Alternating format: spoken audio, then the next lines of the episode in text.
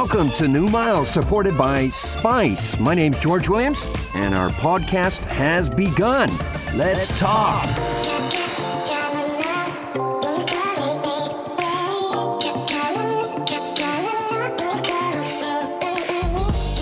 マニアックで深い世界認められなくてもいいんじゃないですか共感されなくてもいいんじゃないですかまあその気持ちだけで語ってもらう1ヶ月がこの「ヌーマイ」で E プラスが手掛けるエンタメ特化型情報メディアスパイスがお送りしているポッドキャストプログラムです。で僕がジョージ・ウィリアムズです。ジョージよ。今月のゲストは坂本美優さんです。最初にやったのは何年前だ、うん、これね彼女に聞いた方がいいと思いますよ。みゆちゃんの記憶力が僕の記憶力よりいいかもしれないでもね毎回あのみゆちゃん会うとなんか昔からの友達に会ってる気がするんですよね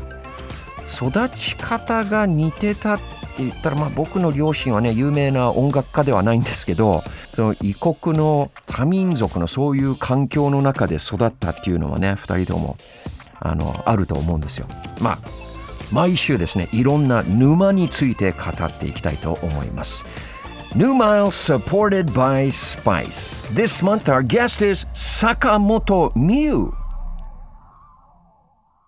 さあ、坂本美優さんが来てくれました。イエーイ久しぶり久しぶりだね。まずね、うん、これ美優ちゃんとの時間、はい、いつも楽しいんですよ気持ちいいんですよ冒頭でも言ったんですけどだからあの友達にね自己紹介お願いしますっていうのはね、うん、なんか馬鹿げてることだと思いますけど すいません。あのいやいやいやとんでもないですよ。そう聞いてる皆さんのためにですね、はい、ちょっと自己紹介お願いします。はい、えー、歌手の坂本美優です。えー、なんて言ったらいいんだろうね。あのもう16歳ぐらいから歌を歌ってて、うん、来年25年になるという年がバレるんですけど。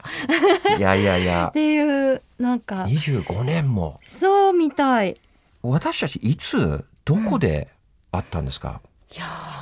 本当なでも何かしらのプロモーションですよね。だとは思うんですよ。ラジオ局で多分あったのかな、うん、もしかしたら地方のイベントであったりとか。I don't know、まあそのぐらい長いですよまあ、ジョージがね長くやっていた番組に何度もお邪魔しているし、でこうやってヌマイルでね一緒になって嬉しいですよ。ねありがとう。でこのヌマイルはねゲストの皆さんの沼について語ってもらってる番組なんですけど。あのちょっとマニアックかもしれない。なんかたくさんの人にね共感してもらえないかもしれないけどそんなの大丈夫、まあ、とりあえず好きっていうものね、はい好きなことについて語ってもらいましょう。はい、っていう、まあ、ヌマイルで。で今回はですねあの坂本美優さんにプライベートの沼について伺いたいと思うんですけど、うん、あのどんな沼にはまってるんですか、えー、最新の沼で言いますと、はい、最新。BTS です。BTS の沼。OK まああまりにももうね月月並みすぎるかなって思うぐらいもう、まあ世界中の世界中ですね。うん、沼世界の沼。うん、そう本当世界の沼ですよね。アメリカの沼、イギリスの沼、うん、日本の沼、本当あの世界各国の沼になってますね。うん、そうなんですどういうところに惹かれたんですか？うんとね、まあ今思うとなんですけれども。なんというか、まあ、きっかけはあの、まあ、家族だったんですけど、うん最初に夫がいつの間にか好きになってたらしくて、うん、で夫が娘に見せてた。私が留守にして仕事とかで留守にしてる時ってもうすっかり任せっきりなので夫がこう何を見せてるとかどんな時間を過ごしてるとかあんまり知らない聞かないんですけどいつの間にこう娘が歌ってて「え？っ?」てなってでパパに見せてもらったっていうからえパパそんなそんなの好きなんだっていうのでびっくりして意外にもだからあのねお父さんの方が夫の方が先に好きになっててでまあ娘が繰り返し歌うもんだから一緒に聴いて YouTube 見たりとかしてるうちにまあジミンが好きになってて。えどのタイミングで何があってあ私もハマったってなったんですか？ちょっ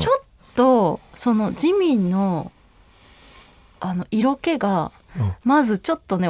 自分の父親に似てるって思ったの。その時に 意識したかもしれない。どういうところがちょっと似てると思ったなんででしょうね。あの顔の作りとかも全然似てないし、うん、なんだけど色気の種類って言ったらいいのかな。すごい色っぽい自民って、うん、この話をお父さんにしたことあるんですか、ないない。BTS のねちょっとお父さん BTS のしかもねまだそのその頃23とかだったのかな、うん、ぐらいのねピッカピカの優しい顔した男の子に父親が似てるだなんてなんか恥ずかしいんですけど。でも父親の若い頃ってこういう色気があったんじゃないかなと。こういうチャーミングさにもしかしたらみんな惹かれたのかな。みたいな、まあ、想像もあって。うん。うんなんかちょっとファザコンも入った、うん、あの惹かれ方をしたんですけど。まあそっからあのジミンが気になって気になって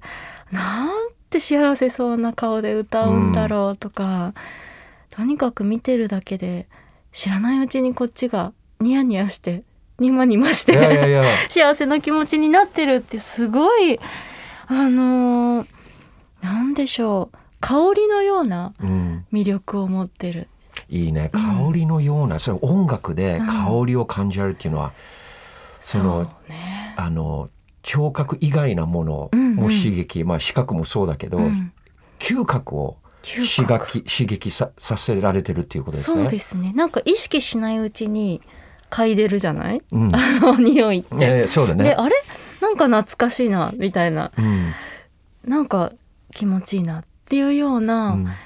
それ対象が何か、うん、何の匂いなのか、うん、どっからしてくるのかって明確じゃないうちからなんか気持ちを揺さぶられるみたいな、っていうような不思議な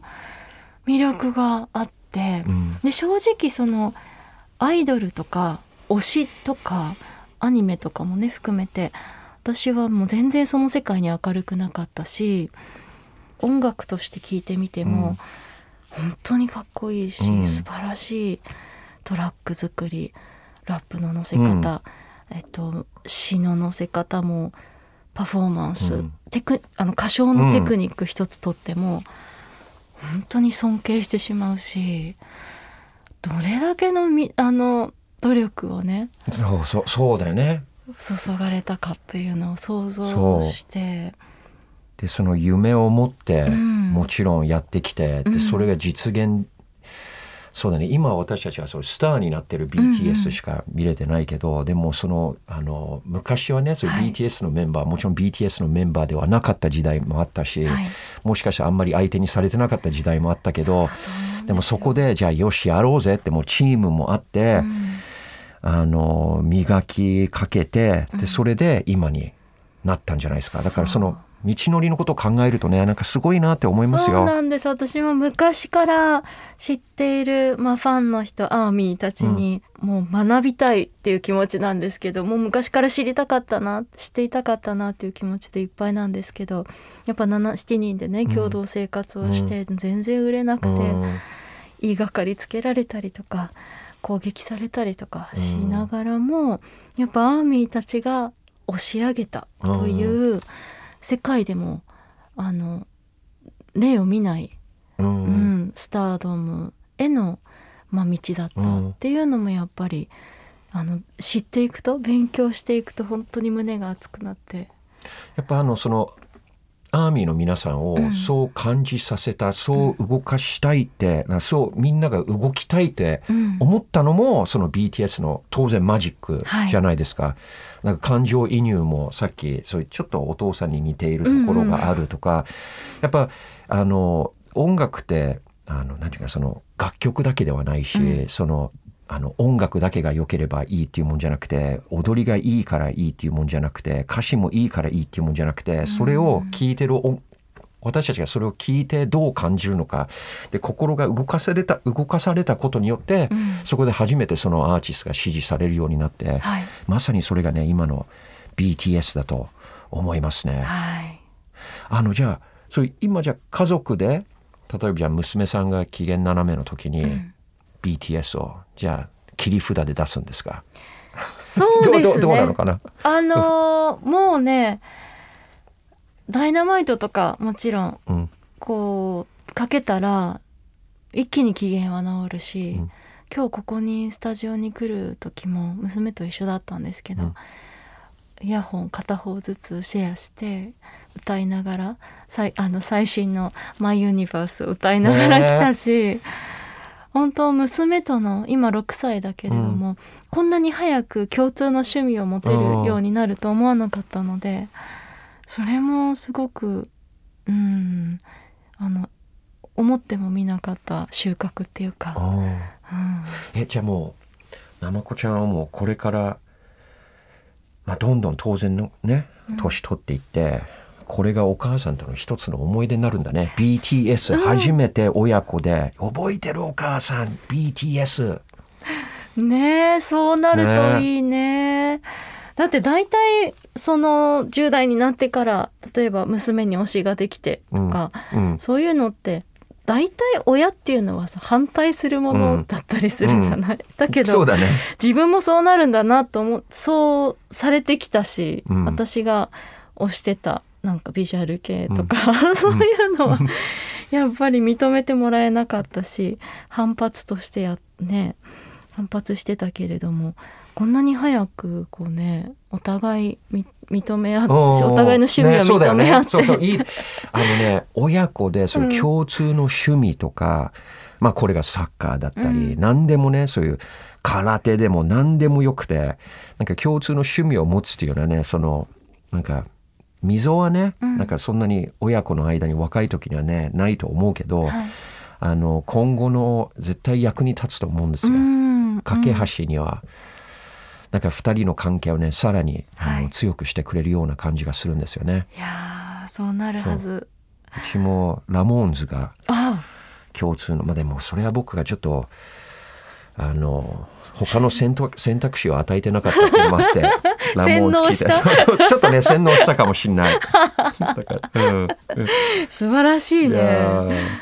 あの、うん、自分が、はい、例えばまあ今 BTS の「ヌマイル」の話をしてて、うん、で当然のことをもう昔から音楽が大好きじゃない、うん、その話も「いやジョージ私プラシーボが大好き だった」とかねなんか大好きとかそういう、ね、そうそう覚えてる覚えてる覚えてる。なんかで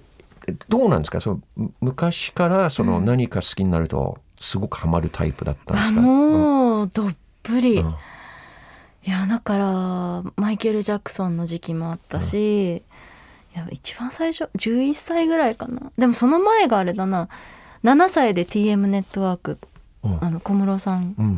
に一目惚れして、うん、そっからまあ子供なりにいっぱい雑誌とか頑張って読んで沼ってマイケル・ジャクソンの時期、うん、あと Nine Inch Nails とかマリリン・マンソンの時期もあったしあとはそっからまあ X JAPAN、もう当時は X だった。X ルナシーと、なんかビジュアル系の。まあそれもビジュアル系にはまったその系譜ルーツというのも一番最初はビジュアル系のルーツであるジャパンっていうバンドがいて、それは結局親の友達親が一緒にやってたから、デビッド・シルビアンっていう人がいてその人が初恋で、そこから始まったこうビジュアル系の系譜があってみたいなそういうなんかまあだから最初は本当に父母の環境にこう影響されてきたんだなたどると。と思うんですけど、ね、友達の友人の DNA を あの辿って聞いてきたっていうそうそう言っても過言ではないよね。すごいね。羨ましい。僕には絶対言えないことですよ。いや僕の両親有名なミュージシャンじゃないもん 僕のお父さんねイギリス人だけどデイビッド・ボーイの友達ではなかったよ。さっきねそれお話もしたよね。デイビッド・ボーイとの写真、ねね、そう1枚大事な写真が残っててなんかの雑誌に掲載されてたんですけど23歳の私があの多分父の楽屋で、うんデビッド・ボーイがこう本当に目線を合わせてくれてて、うん、ポンポンって私の頭を撫でてくれてる写真があってもう全く記憶がないのが残念なんですけど、大事ですねね。ね、うん、だからそのあの音楽の環境で育ったみゆちゃんが、音楽は当然好きで、うん、であの今週の沼、はい、BTS で今までの考え方はちょっと覆した、ね、あの出会いだったんですよね。はい、だから俺も僕思よく思うんですけど音楽を知るほど、うん、もっと掘っていかないといけない。うん、あの掘るほど自分がまだあの知らない世界がまだたくさんあるんだろうなっていうものをね、うん、感じて。なんかねあのちょうど今夫がね アーミーの本を BTS とアーミーをこう解説した本をね私にくれてあ BTS とアーミー私たちは連携するという本なんですけどそれにアーミーが言っている有名な言葉があるというのであの私たちがなんだっけな。ミュウさんはね今その本を出して。本をね必要なタイミングで出会うんだみたいな言葉がアーミーがよく言っている言葉がある。でもそれミュウちゃんがそれを一生懸命探してるっていうのは相当ミュウちゃんに衝撃を与えた言葉ですよね。そうでもあ本当にそうだってこのいくらでも今までチャンスはあって私もラジオやっていて、うん、いろんな音源とかも聞くし、うん、新しいムーブメントってもちろんあの身に入ってくるんですけどでもなんだろう本当に心に入ってくる瞬間って、うん、その人のタイミングその人の必要なタイミングなんだなって、ね、何でもそうだけど、うん。ね、恋に落ちるタイミングとかだってそうだと思うし、うん、そうだね。自分の精神状態っていうか、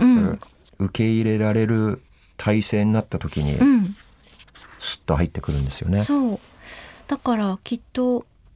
どのタイミングであっても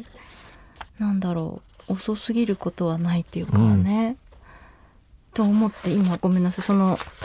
exact sentence が見つけられず申し訳ないんですけど、聞いてる皆さんはですね、そう、ハッシュタグ沼イルで、あの、皆さんつぶやいてください。でもいい本ね、BTS とアーミー。これ社会的な視点から、こう BTS とアーミーのムーブメントを読み解いた本なんですね。だから、アーミーがどのような、まあ、社会的なあのサポートを BTS にしてきたかとか、うん、まあ、影響 BTS が及ぼした影響だとかっていうことをすごい学術的に 書いてるのにすごい興味深かったです。いやもう今日の沼で分かりましたね。はい、そ坂本美優さんはですねその BTS の音楽だけにはまってるんじゃなくて、はい、その考え方哲学本まで旦那さんからですね多分旦那さんもう読み終わってないんですよね。多分私の方が先に。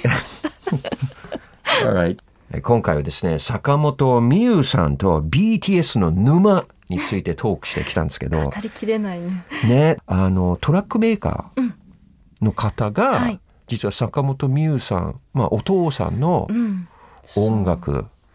に影響を受けたっていうか好きっていう話は。そうなんかね、うん、この間私の友人が BTS アーミー友達が、うん、あの記事をネットの記事を送ってくれてそのシュガさん、うん、ラッパーのねシュガさんが、まあ、トラックも作ってるんですけど彼が影響を受けた人っていうのが坂本龍一だと。一番好きな曲が「戦場のメリークリスマス」だって書いてあってうわーそういうなんか音楽の DNA がこうつながっていてってるね。私もそうか BTS とつながってるんだみたいな。とても嬉しかったですね。えそれをお父さんに言いました、うん、まだ言ってない言わないと言わないと。言わないと 言わないと。ねいつかコラボレーションしてくれないかな。なあね、いやあの今週はですね坂本美優さんと一緒にお届けしまして、はい、あの来週どんな沼トークしましょうか？やはり猫ですね。サバミ。サバミ。サバミ。OK じゃあ来週は猫トーク満載でいきたいと思います。お願いします。じゃあ来週もよろしくお願いします。よろしくお願いします。さあヌーマル supported by Spice スパイスのサイトにはですね坂本美優さんと一緒に撮影したもうここだけの撮り下ろし写真もアップしていますのでもしよかったらね見てくださいでゲストとしてヌーマイルで、あのー、3組目ですねで毎回スタジオが違うんですよでも写真で見ている感じは多分分かんないと思いますけどこのスタジオもいいですよ。音もいいですよね。チェック1、チェック2、チェック3。うん、そんな変わんないか。うん。ポッドキャストのトップからリンクを貼っておりますので、ぜひあのチェックしてください。そしてあの聞いた感想もですね、皆さん待ってます。あのハッシュタグヌマイルでこれカタカナでヌマイルをつけて。あのぜひ感想をツイートしてください。で次のエピソードはですね、あの来週月曜日の18時配信の予定です。楽しみにしてくださいね。Alright, we'll see you next week. ジョージ・ウリアムズでした。